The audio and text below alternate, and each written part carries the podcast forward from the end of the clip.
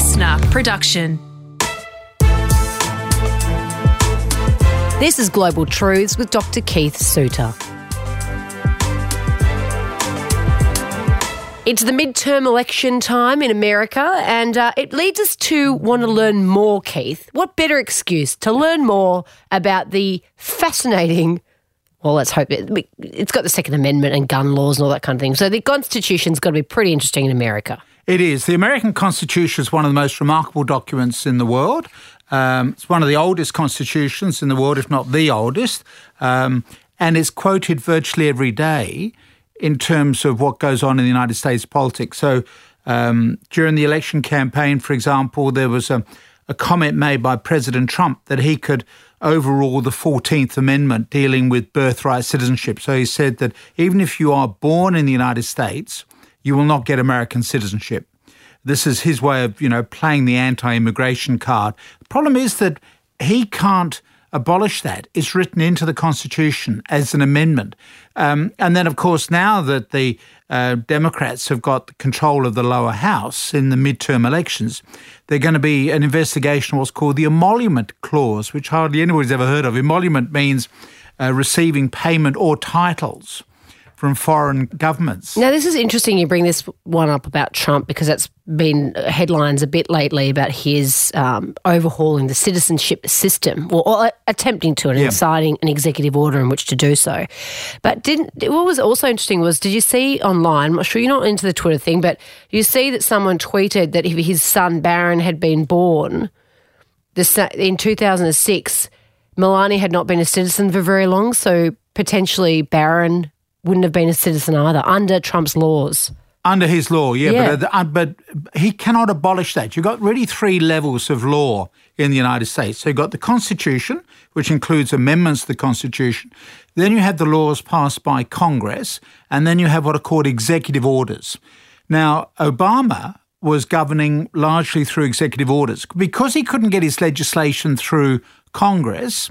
So it meant, therefore, that he was governing by executive orders, which means that a, a later president coming in can simply cancel it. Remember, there was a, that flurry of excitement on the day of the inauguration when President Trump sat down at that table and mm. you saw him signing things. He was signing executive orders. So he was cancelling Obama's executive orders. But the problem is that you can't have an executive order that cancels a provision within the Constitution. And so he says he wants to get rid of this 14th Amendment. You can't, unless, of course, you choose to have a referendum. And it's a very involved procedure, just like Australia trying to change our constitution. It's very difficult to change the American constitution. And as I say, the other issue that's come to light now with the results coming in and the Democrats getting control of the lower house are the emoluments clause provisions, which relate to a president receiving bribes in the form of either cash or titles uh, from overseas. Now, when that was written into the Constitution, which is 200 years ago, 1787, the United States was a very young, fragile country. And so there was always a risk that you would end up with governments trying to bribe American presidents by giving them titles. That's no longer the case. But there is still the risk of money being paid.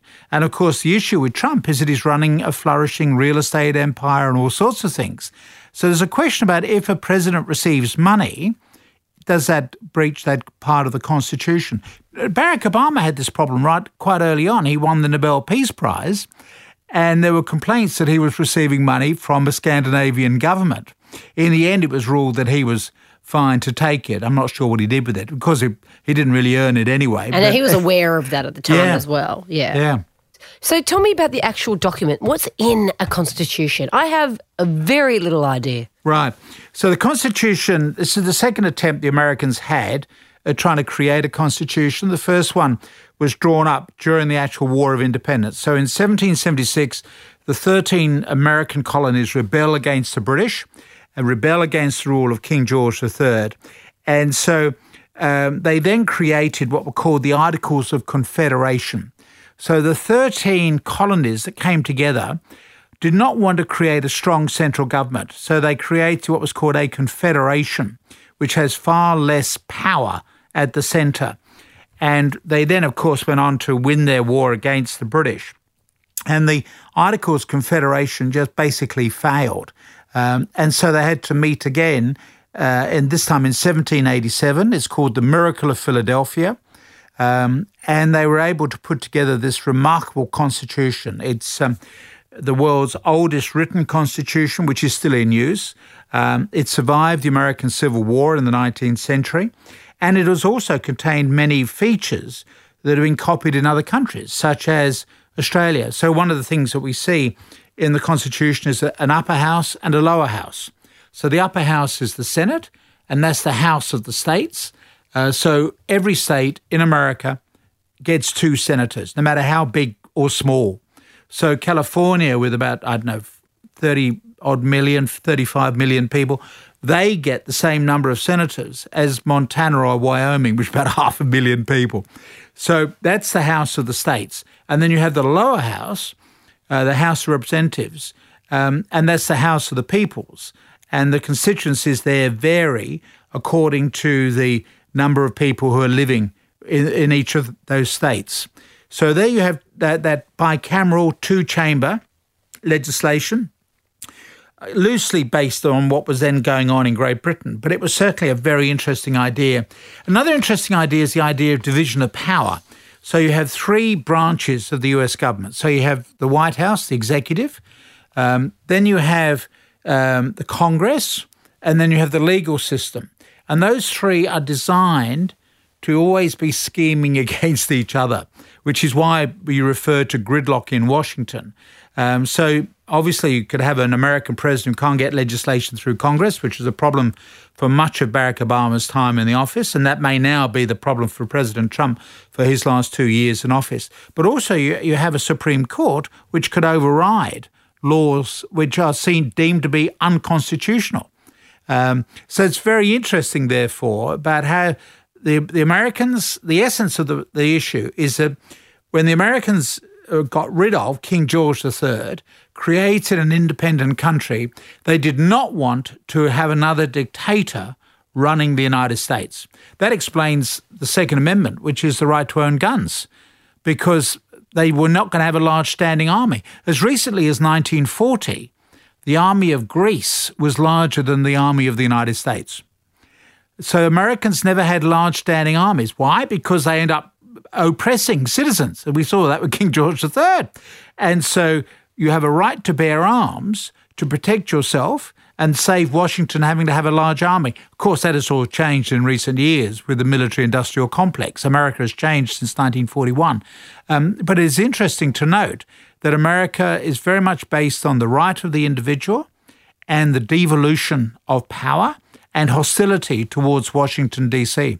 When a court case comes up, you know, like for example, when people, and there's a lot in America who oppose the Second Amendment, the right to bear arms, is there a legal standing because in arguing that these documents were put together so many hundreds of years ago, Keith?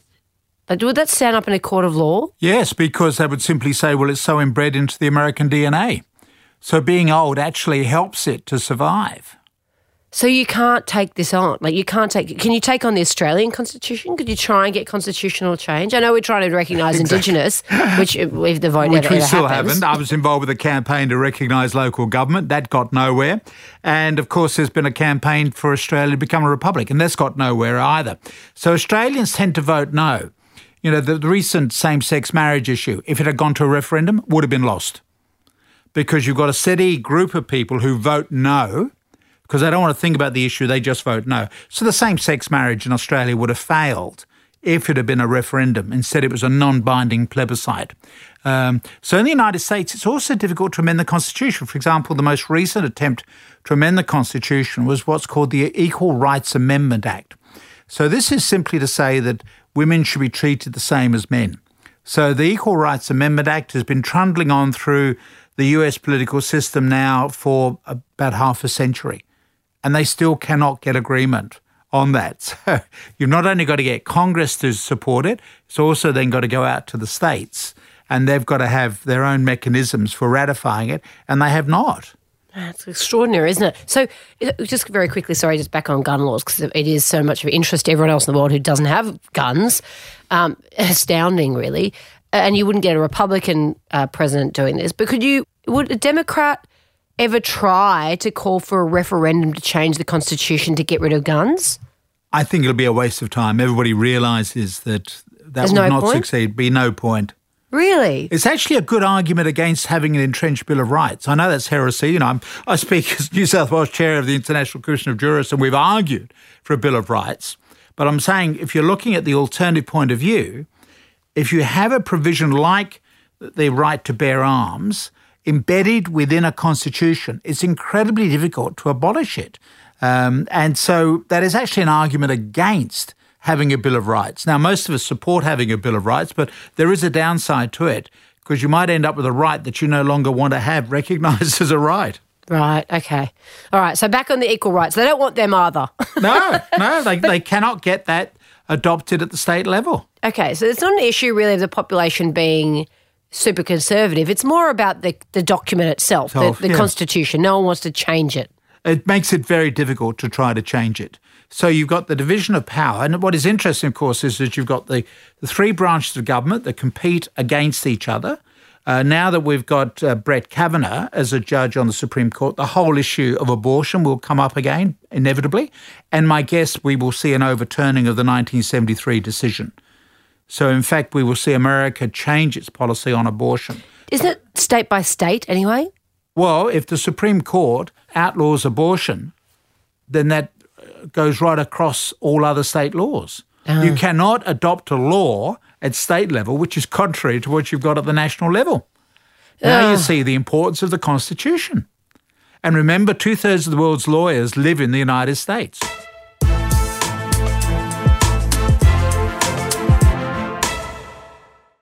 Okay, so let's talk about more about the contents of the Constitution. We know the big ones, obviously gun laws, and we know that. But it's interesting, Keith, because Americans are possibly the most religious group that you've, uh, well, Christian religious that you've ever met in that, that they. In the Western world. Yeah, yeah, because they're constantly quoting God and God save this person and we pray for you. And, you know, that's part of everyday vernacular for the majority of Americans. I know particularly, but in movies and you go over there and you hear it all the time. But there's nothing, it's, it's a secular society. It's a secular society. So that goes back again to, to 200 years ago to the formation of the document. And so the um, early um, leaders in the United States were called deists. In other words, they believed in a God, but not a God that is present with us here and now. So they are called deists. So, for example, Thomas Jefferson um, went through the Bible, cutting out every reference to Jesus creating miracles. So, Thomas Jefferson, one of the architects of the document we're talking about, um, was someone who believed that there was a God, but God has gone off somewhere else and is doing something different. He, she, or it does not exist in the in the world that we have today, which is a point of view which is contrary to Jews, Christians, and Muslims, right? So that was Enlightenment thinking from 200 years ago. And that's what a lot of Europe, a lot of the European thinking class subscribed to this point of view, was called deism. And so in the United States, you're quite right, there is a separation between church and state again, the early architects of that US Constitution were people who saw how in Europe you had ruling houses that were linked very closely to churches. The Queen of England, for example, is the head of the Church of England. In Germany, of course, it's the Lutheran Church. So the Americans said, well, we will not have an established religion, uh, but you are free to worship or not worship as you see fit. Ironically, of all the Western countries, as you say, it's the United States, which has turned out to be the most religious. Um, and uh, so it is very interesting how religion has survived in the United States and is such a potent force in American politics. Maybe it's because of gun laws. You know, everyone has to pray not to get shot. There's so many guns. You're being very cynical. All right, so let's talk about the president who's a monarch through this system. Yep. So the president is the monarch. So the best way of trying to understand the president is not as a prime minister as we understand it. The problem in Australian politics is that we have a presidential system of politics, but a parliamentary system of government. So a lot of Australians just don't understand how our constitution works. So um, the, the prime minister is simply the first among equals in Australia or Great Britain or Canada. But in the United States, the president is elected by the people and cannot be removed by Congress unless he commits crimes and misdemeanors. And this is what's called impeachment. Actually, very difficult to remove a president. When you think about what we're like in Australia, getting rid of prime ministers at the rate of, you know, once every 18 months. Whereas in America, you it's very, very difficult to get rid of a, a sitting president because he is directly elected by the general public. And so the best way to understand a president is that he's really a bit like a king or queen. Now, ironically, the Americans, in getting rid of King George III, actually created a monarch to govern the country, in effect. So the, the president is not the first among equals, like an Australian Prime Minister. He actually runs the country as a monarch. He has a cabinet who are advisors. So it's quite possible, and there's a very famous case with Abraham Lincoln, where all the cabinet said one thing and Abraham Lincoln said, Well, I'm going to do something else. You do that in Australian politics or British politics, you're out. But in the United States, what they have done is to elect um, a monarch who runs the country with the benefit of advisors who are called cabinet ministers. Right. Okay. I'm trying to get my head around it all. I know. People find have great difficulty understanding the American system if they come out of the Australian system and the Australians have difficulty understanding their own system because they get so much American coverage. Let me just going back to what we are talking about the right to own guns, etc.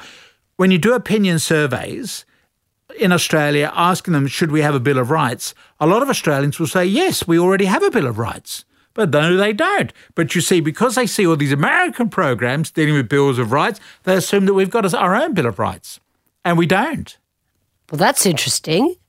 So, Mike Pence, what role does he play as the vice president? So, he's vice president, and the Constitution says even less about that role than the, that of the president. He doesn't have a major role um, guaranteed within the Constitution. Now, Bill Clinton gave a lot of um, a scope to Al Gore, who hosted a, a, meeting that I was at. So, you know, Gore had a particular interest in the environment and climate change, etc. But it's quite possible that you could have a, a vice president who just disappears from history. A good example of this is um, Dan Quayle, who was the vice president for George Bush Sr. Who, who can remember him now? Exactly. He just disappears from history. Al Gore has been able to reinvent himself, but Dan Quayle has uh, just simply disappeared. So you had the vice president quite often as a counterbalance to a president, particularly in election campaigns. There's a brilliant movie doing the rounds at the moment called LBJ. It's about Lyndon Johnson and how in the movie you see John Kennedy quite spontaneously having just been nominated by the Democrats, then having to find a res- vice presidential running mate, horrified his brother by going to Lyndon Johnson, this rude, crude, Texan, but the value is that Kennedy was from the north, Johnson is from the south, and Johnson knew how Congress worked. And of course, Johnson was one of the great reforming presidents in American history. Most people, of course, remember him because of um, uh, the JFK. Vietnam War. Ah. But, but, of course, he was the one who introduced, on the death of, of President Kennedy, all the civil rights legislation. Johnson made Barack Obama possible. Well, I did not remember that. No. And yet, and Kennedy was vindicated by Johnson's behaviour because Johnson was able to get the legislation through. Kennedy could not get any legislation through Congress. And yet, following his assassination in 1963, President Johnson kept saying, well, we must do this to honour our fallen president. So, when we look at our constitution in Australia and America's constitution, why is theirs so amazing compared to ours? Why is it so amazing? I think yeah. it's because Americans know the document. And most Australians have never read their own constitution, which is just as well because it doesn't make sense. At the time of the referendum, um, the Australian government sent every Australian household a copy of the constitution, largest mail out in Australia post history. They love that contract. Um, my guess is that most people just threw the document away. They didn't bother to read it. Do you have your copy of the Constitution? Gosh, no. No, of course not. You threw it away. Uh, there's no reference to cabinet, no reference to a prime minister. So somebody reading the document actually would say this just doesn't make sense. Um, and so it's not really a living, vibrant document. You do get arguments over certain provisions, particularly if you've got an interest in law. You love certain aspects of the uh, of the Constitution. But I've got to say that unlike the American Constitution, which has remained very much up to date, it's a vibrant document. As I say, uh, even though through the midterm elections that we've just gone through, it's being referred to all the time in one context or another. So it is really a remarkable document. As I say, we're on, uh, going to be back, I think, into further controversy with the attempt to try to reverse the decision over abortion. Um, and that'll be, again, references back to, to, the Constitution, all sorts of things. So it's a really amazing document. Um, and I think well worth reading. I realise that's a terribly geeky thing to say. but uh, very. very geeky. But it's a it's a remarkable document, and as I say, it's cast a long shadow around the rest of the world because so many other countries have followed its example. Even the idea of a Bill of Rights, right? That's America's export to the world. Global Truths was presented by Dr. Keith Suter and me, Kate Mack. Produced by Liv Proud. Audio production by Darcy Thompson. Listener.